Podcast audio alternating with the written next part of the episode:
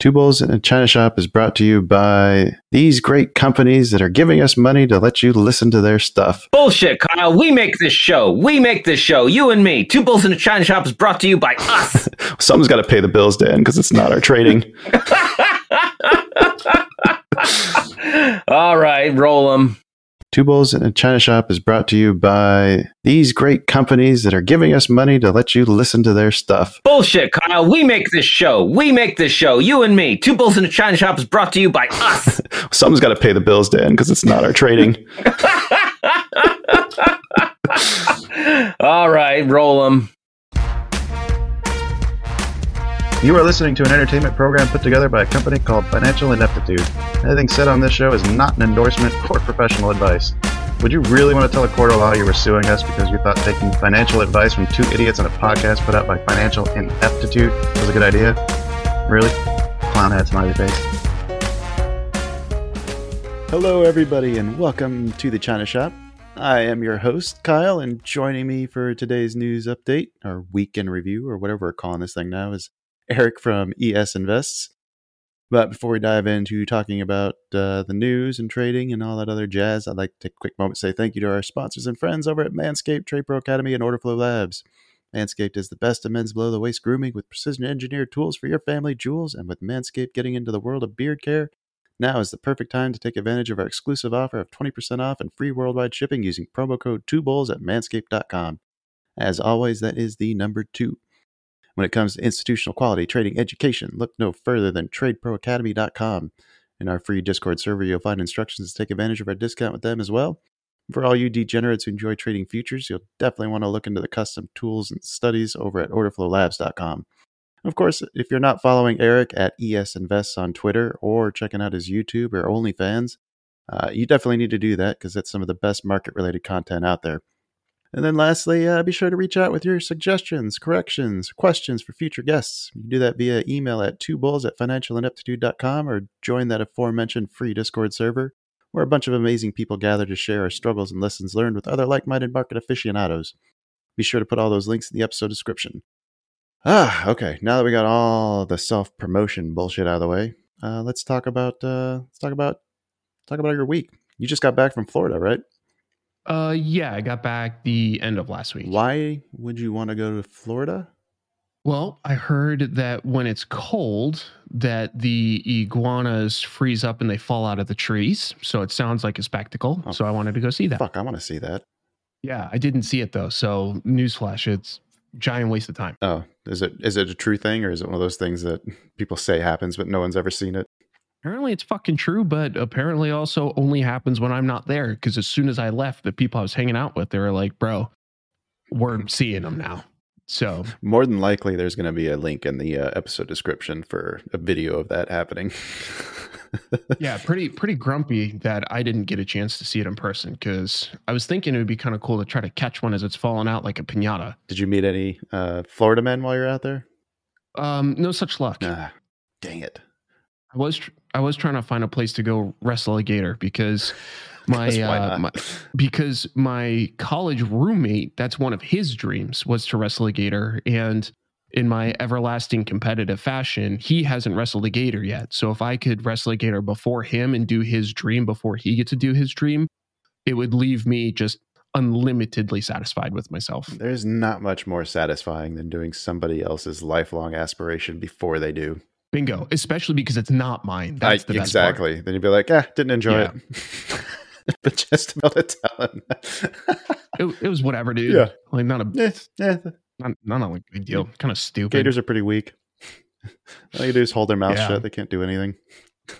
Right. Yeah, exactly. They, apparently their opening force is pretty lame. So All right. Well, should we uh should we talk about some of the headlines here? I can uh go through and why does North Korea have glass bottom boats? Oh. I feel like I should know this joke. So they can see their air force. Yeah. Oh, oh man. Uh I thought balloons floated. Yeah. Well, no shortage of those Oh, apparently. shit. Uh, yeah, and not balloon related related news. Uh, let's see. On the headlines I got lined up here, I've got Buffett uh, trimming his stake of uh, Taiwan Semiconductor Materials. Got the U.S. retail sales, and there was a special meeting called by AMC. Um, it looks like they're finally trying to convert those ape shares into AMC shares, and they're also trying to engineer a one for ten reverse split. Uh, which of those three tickles your fancy? Um, the TSMC I find a little curious. I I do I. I don't know the detail behind the position. Do you? My estimation would be that it wasn't Warren Buffett himself that even established that positions, but one of the people that helps him manage the fund. But I'm curious if you know more details behind it. I have no detail. I didn't even realize he had taken such a big stake. Uh, I just saw the fact that he'd sold it within less than a quarter. My guess was that he'd already hit his profit target.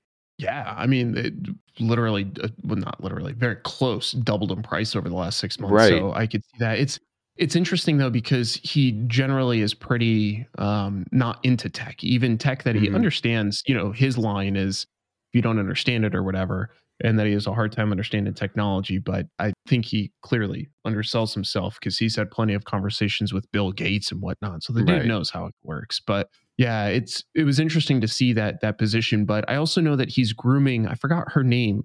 Essentially, to start taking the reins from him. So part of my curiosity is if that was a position that um, the other people that are helping run the fund are are taking. But I yeah, I'm I'm not I'm not sure. Uh, like, like I said, my guess was that. Um, I mean, it could be rebalancing too. I mean, if something goes up that much, then yeah, why wouldn't you? You know, I mean, it's up forty percent from the October low, which he grabbed it in November. So that was while it was. That probably is what led to that big spike in November. sure, if I had to guess, because when Warren Buffett does something, a lot of people do it too. Yep. Yeah. But overall, I think that's interesting. But yeah, I, other than that, I mean, it, to, to me, it's just, you know, fund rebalancing. But obviously, because his name's involved with something that's in Mhm. the tech sector is what I found curious. Well, it's a good it's a good one to go into as far as tech goes. I mean, with the U.S. trying to lay down you know infrastructure to encourage more chip production at home, and then after seeing like what happened with the the shortage that we had during the COVID slowdown or lockdowns, like it seems like a good bet. Like if you're going to bet on any tech, semiconductors seems like a good one. Yeah, but it also seems curious because you know most of their positions they hold for longer periods of time, and because of all the U.S. investment within the U.S. on semiconductors, that would Mhm. actually be kind of a big problem Hmm. for Taiwan Semiconductor. Not that we're gonna you know steal the food from their mouth anytime soon, but right. just for his typical durations, I do find that interesting because he talks about things like moats, right? Barriers to entry or dominance within an industry. And other than the fact that, you know, essentially they've been doing it for a while, I, I'm not exactly positive that if the US started incentivizing enough domestic production of this stuff, that they would be able to maintain such an advantage. Uh, maybe he's trying to convince them to move to the U.S. and leave Taiwan. Yeah. Pretty interesting. It's like, hey, China's further away. What did you make of uh, retail sales? I didn't really pay attention to it, if I'm being honest. I saw that it was a surprise beat. And I was kind of, I was surprised by that, but um, I'm actually just reading it now for the first time. Got it. yeah, the the retail sales I found interesting, and I'm actually going to drop a different link in there that's from the from the census. I just think it's kind the of a- real, the real one. yeah, it's a little bit of a more direct source. I think Oh, much better. this is super interesting. And it's because what we saw with CPI coming in a little high, which that was interesting, Yeah. and the market's reaction to that being pretty tame, realistically speaking. Well, I mean, a lot of people were expecting it to come in higher. I thought too, though.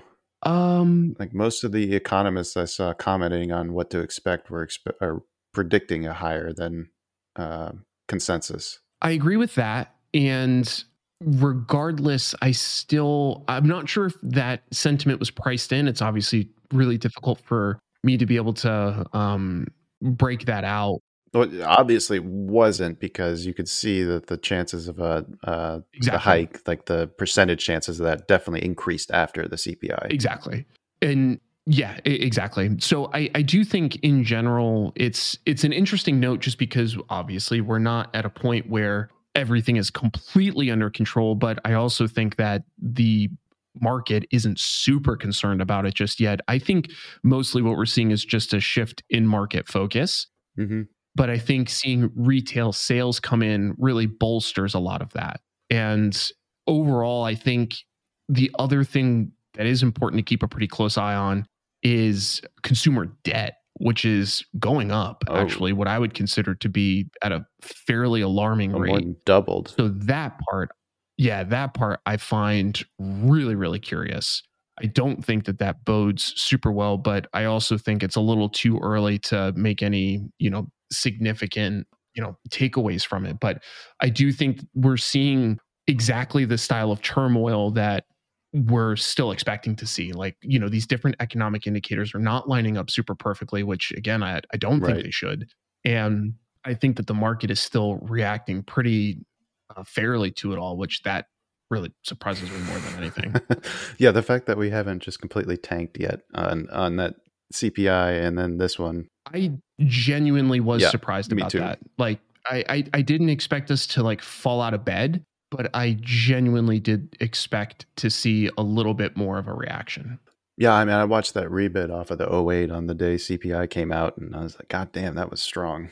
Yeah, I, I think CPI coming in where it is now is okay still, but I think we're seeing a couple things. We're seeing obviously the effects of using it's like the tail wagging the dog. Inflation is like one of the most lagging indicators for the economy. Right. So I think we we are just seeing a general shift to more proactive estimations, especially for the market, because it's a discounting mechanism that tends to look out six to nine months. So uh, to me, it looks like we're pri- prioritizing earnings releases, forward projections, and guidance, things like that. Yep, I would agree with that. Um, let's see. The AMC interest you at all? I it doesn't interest me, but I do think it's a curious story. So I think we could touch on it real quick if you wanted. What are you taking away? This is something that Adam Aron's been trying to do um, basically since the first time the price shot up on them was to try to issue more shares in order to raise capital to try to you know fix some of the debt structure that the companies had. Uh, they were able to get that special dividend to, to create that APE class, and they've been sh- uh, selling that to to to kind of be like a workaround because the shareholders kept voting against it. Uh, my guess is that this is just him finally getting getting his way. So what's I didn't I didn't see the timeline on it. What what does it look like for the conversion of ape shares? Um, so it's supposed to be a one for one, I thought, but in one of the lines it says here that each one is worth one one hundredth of a shares. Uh, let's see here. It says that each ape is a depository share, represents an interest in one one hundredth of a share of Series A convertible participating preferred stock. Each ape is designed to have the same economic and voting rights as a share of common stock, as described in the governing instruments. Got it. So when I read that, then that that tells me that ape should be worth like one ape is or 100 apes are worth one AMC. Is that am I taking that away right? Yeah. Yep. Uh, at least based on what you were saying, I think that's that's accurate. But then the pricing should be one one hundredth of a share then, but it's more like half. I think apes are trading around two dollars and AMC is around five seventeen. Yeah, so it could have just been the the ratio that they issued them at though. Ah, okay, okay. So I, I but yeah, I, I don't really it's funny enough, I actually have shares of I think I've told you this, I have shares of AMC and Ape. Mhm. Um, but it's literally just to support those people. Otherwise, I, too. I think it's a yeah, I think it's an awful investment. But At this point, yeah, it's not. ju- just if you're holding it for uh, the moonshot, like, mm, yeah, you might want to rethink that.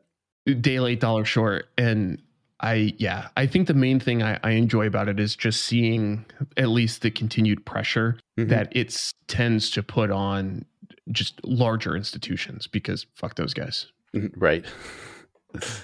Yep. summary of my my feeling uh, all right. Well, let's uh, let's move on, and uh, I want to revisit the meta trade that we discussed the last time uh, you were here. That was two weeks ago, actually. got it And I was actually lining this up to take the trade at like with the parameters that we had discussed. I think it was to sell a 195 call and uh, then buy like a 220 out the money one to like cap the risk. yeah So I started lining that up and then I was trying to figure out how you managed risk. And I realized I didn't understand your mechanism. So I actually disqualified the trade for myself. it's inherently managed It is, but what's your what's the win rate on these types of trades then? Because you're looking at a like I think the the payout potential was between like three and five dollars, depending on what time of day you're looking for the one that you sold. Mm-hmm. But then your upside risk is like twenty five hundred, like one ninety five to two twenty, right? Mm-hmm. Yeah, and typical payout protocols for something like this, especially as it pertains to expected return, really depends on a couple things. And the fact that it's like post a binary event actually makes it a fairly effective trading tool. Mm-hmm. Um, so I would track the overall bucketing of expected returns, not based on it being a post earnings short uh, short call really is what it is attempting to be. It's just Right. we're just winging the the upside in case we we had a blowout for whatever reason.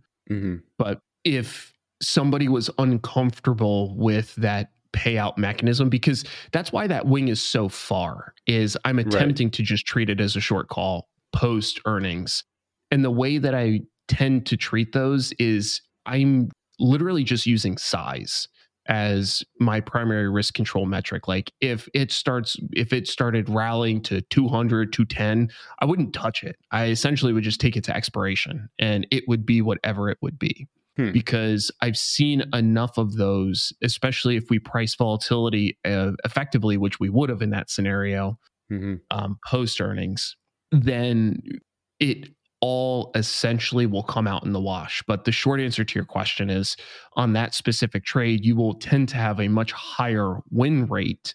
But as you're highlighting, uh, a fair loss severity.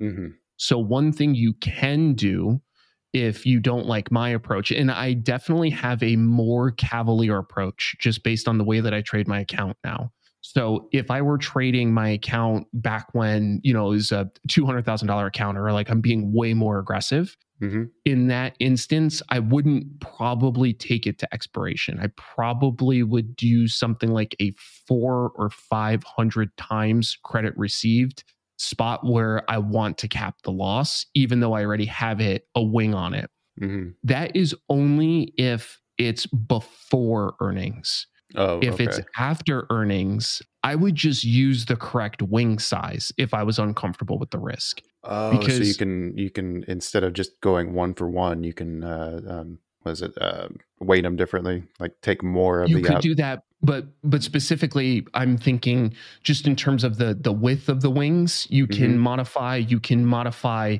the ratio like you're talking about there to get the correct risk profile but um it's it's specifically structured as a fairly high probability directional play mm-hmm. so yeah All right. Well, thanks for clearing that up a little bit. I, I was just wondering if you had like stops in place or if you have manual points where you would cut it. Like, okay, this is Nope. not moving after, you know, a certain amount of time, or if it moves too far against you, do you then look to get out or anything like that? I, I think if I was like truly trying to optimize, there are definitely things that you could look at to to do mm-hmm. exactly that. But I've done enough of these at this point that the optimization t- to me just it, it isn't worth it. And Gotcha. yeah, the the overall risk is going to be controlled first via size and second via that far out of the money wing. And if we felt like, oh, I, I don't like the idea of making whatever it is, four or five hundred bucks or what, whatever the fuck, and and risking twenty five hundred for it, you could take that wing in, right? So instead of the two Mhm. we could buy the two ten or whatever the case is. But one of the most important things of those kind of trades is to let them work. And that's the biggest problem with people that try to trade short premium strategies is they want to interfere as soon as things start not looking right. But the problem is that completely skews the probabilities. You're you're going to start realizing additional losses, especially if you're not pricing volatility well. So yeah, for something like that, especially after the release, I would try to interact with it as little as possible. But if I put a wing on it before the release, and you know we had like the move we did let's say i instead of um, the entry that we talked about let's say it was before earnings Right. and for whatever reason i wanted to fade meta i don't feel that way i wouldn't have felt that way but if i did and we set up a wing like that essentially i would probably close it right after the release depending on how the option was priced because the move was completely wrong hmm And if there's a way for me to salvage any value out of the trade, I would do that because otherwise you're just going to take it to expiration for a full loss. Right, right. That makes sense. Yeah. Uh, yep. So good thing I didn't do it then, because I did not understand the mechanisms behind it, and trading that uh, just probably would have been a recipe for disaster. Yeah, yeah, and and it's a good question, especially because a lot of people I think try to overcomplicate verticals in mm-hmm. general, and I to, to me I do videos on it pretty regularly because I don't I don't think people understand how much they're fighting against themselves when they do that. Because in an instance with Meta post earnings, I wanted to fade to the downside. And the only reason why I chose a selling strategy there is because if we entered it shortly after the market opened, there would still be quite a bit of volatility hmm that needed to creep out of those options before the end of the day. Especially with that size of a move. Exactly. So there's going to be some volatility that we can harvest, but otherwise, I mean, a simpler strategy in those kind of instances is just buying a put or you know whatever the case is, um, which also inherently controls the risk. But the problem with those short premium strategies, as soon as people start up trying to spread off using wings, right? So now we have Mhm. a vertical. We're already counteracting some of the hypothesis of the trade. If we think implied volatility is overpriced, but then we're buying a wing, which inherently then would also be overpriced more likely than not Right. you're decreasing our edge. Yep. And then another part of this trade that's super important is to allow the passage of time, but now we put in a stop. So if that stop is hit, we're disallowing the passage of time. So we've now decreased our edge even more. So I think it's important to really identify the hypothesis for the trade. And in this case, again, it would be I would essentially choose the the short leg to be super far out of the money and want to fade it to the downside for the volatility and the price movement. But if you were more directional, you could also include whatever your technical analysis would say. So let's say it was trading around 190 or 187 whenever, you know, um, well, it would have been even lower, like 183 when it opened that day. And you put on this short trade and you say, okay, um, based on my Fibonacci's or whatever it is that you choose to use in your technical analysis, and you see, okay, the you know last previous resistance that looks strong is around 201, and I'm actually looking at it right now from back of summer of last year. So maybe we're using that volume node as your resistance. Okay, so if it starts breaking through that with a sustained move, maybe that's where you choose to exit Right. early, right? Because that's just saying my hypothesis was wrong if it's purely a directional play. But because there's a volatility component, you got to let it go.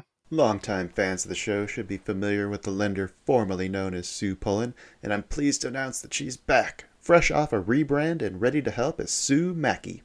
Sue is a certified mortgage advisor at Fairway Independent Mortgage, an equal housing lender who focuses on finding the right product for you and your needs.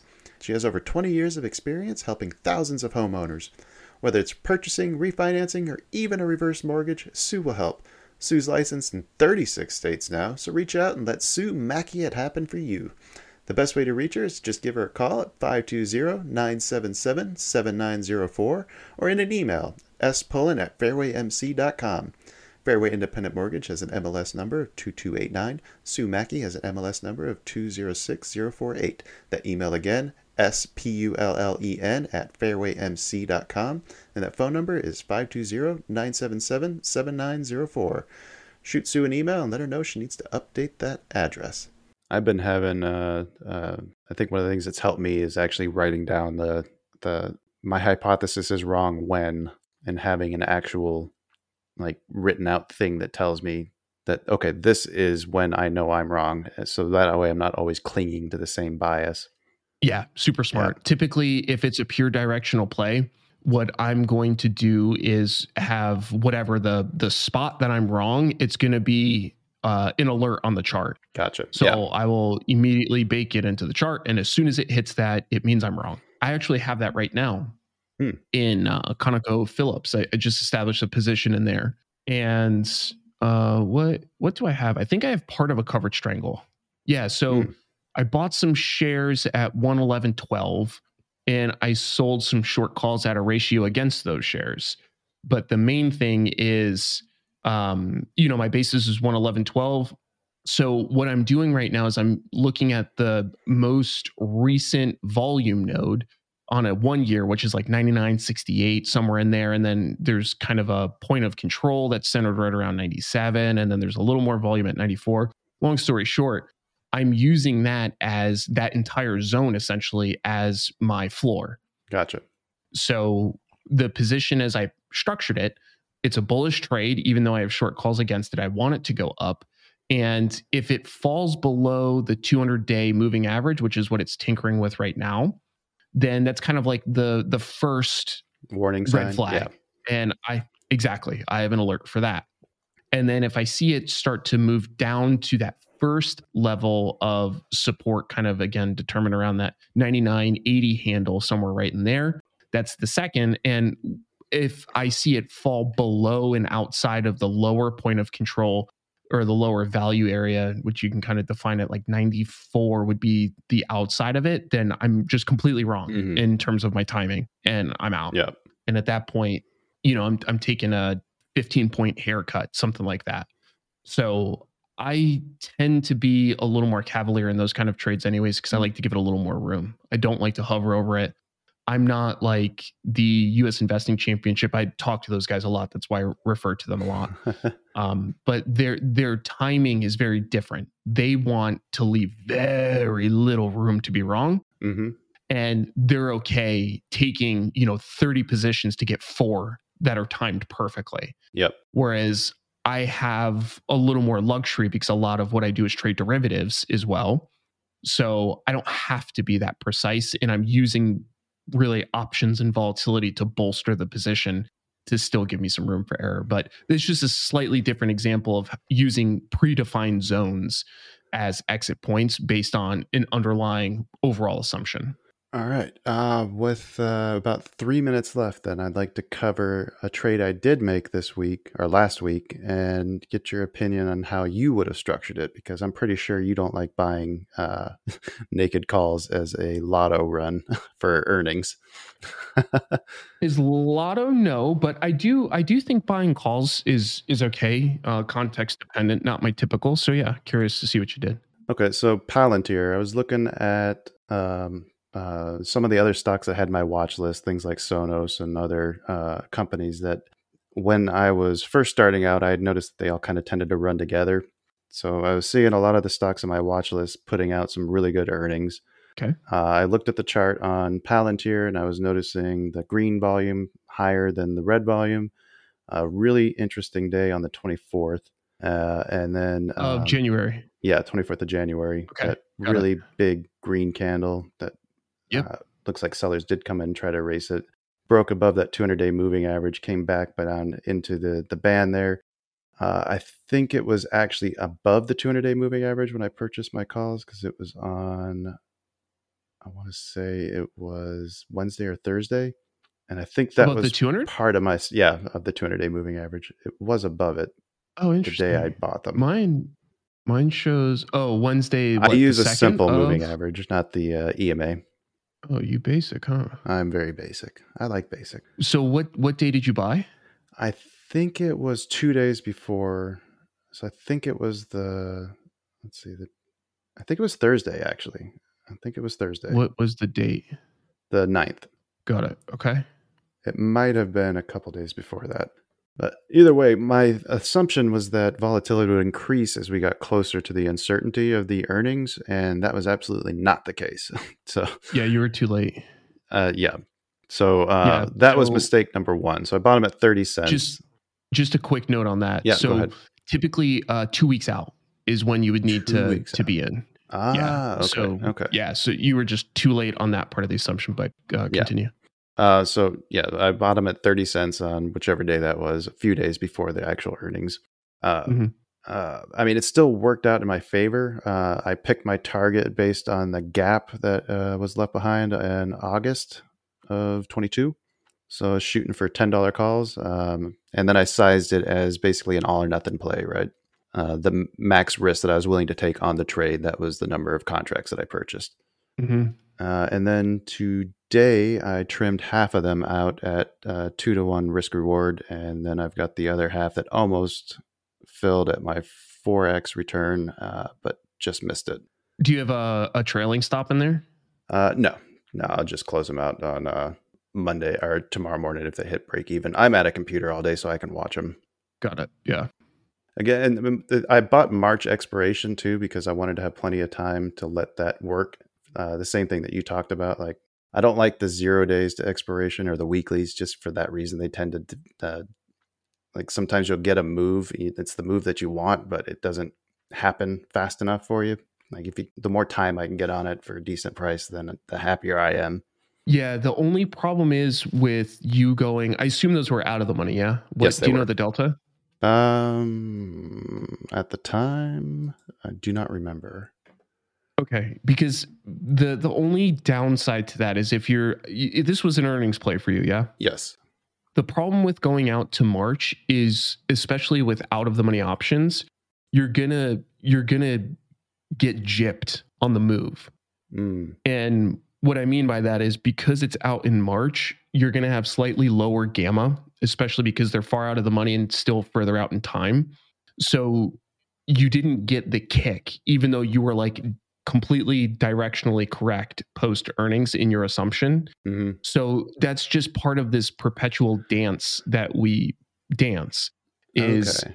if if it wasn't tied to earnings, then I think your hypothesis in terms of uh, expiration selection was probably uh, fine. Mm-hmm. But because it was tied to earnings, I think you nerfed yourself a little bit unnecessarily. Okay. Because you're going to experience less of the move that far out. Interesting. Okay.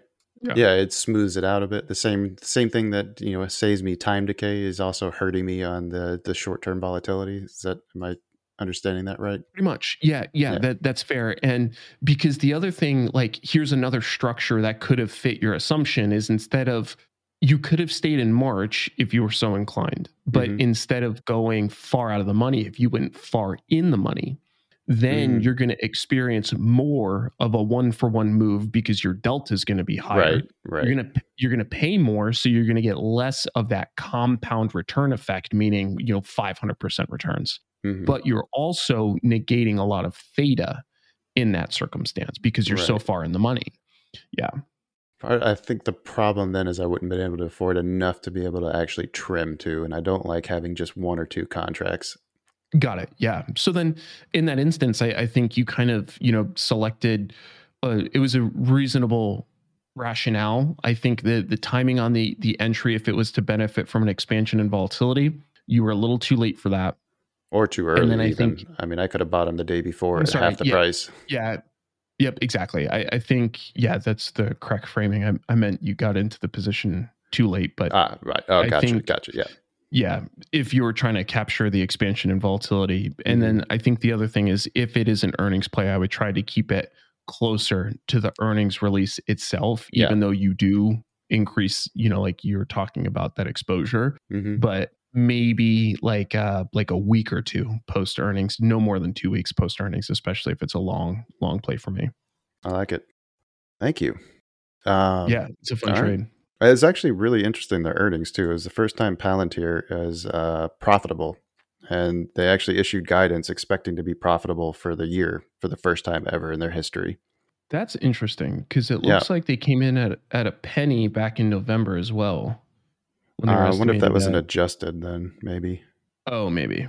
That's possible. yeah, no, that that that's interesting. I don't follow them too closely. I know that a lot of people like to trade it, but Yeah, uh, I mean the the they increased their U.S. Cons- uh, customer base by seventy nine percent. I think something ridiculous. I mean, like there's a lot of things to like about that earnings report, and my goal was to close out the other quarter of my position um, at my target, uh, which just like I said, I missed it. I think ten contracts traded at ninety cents, and I just missed it by a, a tiny bit. I should probably should have dropped it down and just got the fill, but and then I wanted to keep the other two. yeah, don't be a dick for a tick. Yeah, exactly. And then I was going to keep the the last uh, quarter for uh, basically just to hold it to expiration and see if it uh, you know if that news propels it further. Yeah, yeah. The only thing I would do with the lingering position is just have a stop in place, whether it's a mental stop or not, Yeah, I'd, I'd put the I'd put the stop at break Yeah. even basically on those ones because because you said you have the you have the tens.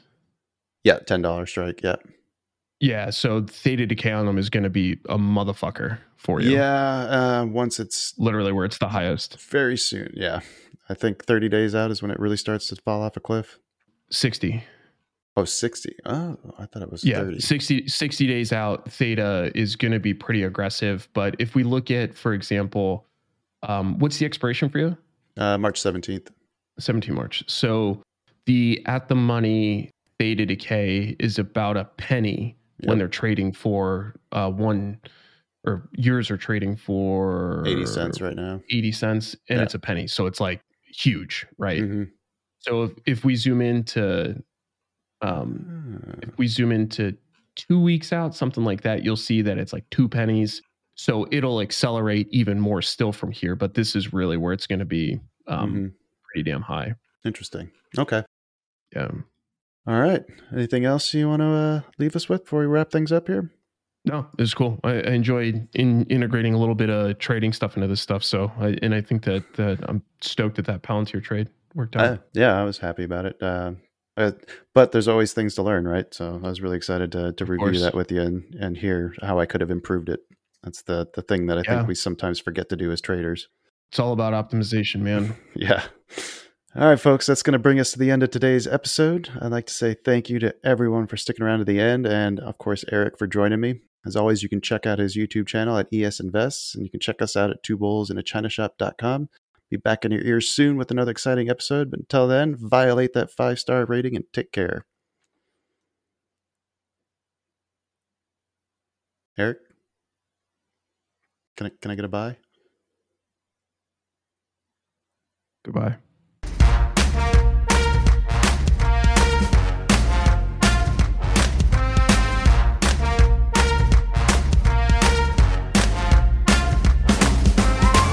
Two Bulls in a China Shop is an entertainment program, and all thoughts and opinions expressed in the show belong to the hosts and not of any company. They are not intended to provide specific advice or recommendations for any individual or on any specific security or investment product. It is only intended to provide entertainment about stocks and the financial industry of trading. If you make trades based on what you hear in this show, you assume all risks for those trades. no, not even gonna laugh at my violate the rating button. I was, I actually was very love proud that of that. so much. That was so good. that was like probably one of your best exits yet. That was very difficult to not cheer on there. I was waiting for it. I, I thought it was just. Uh, I know. I thought it was crickets. I- I, I- like, oh shit. No, I, I really wanted to support you there, but I had to stay true to this random exit that I decided that I do here where I just, Just- just say nothing. leave nothing. Yeah, yeah.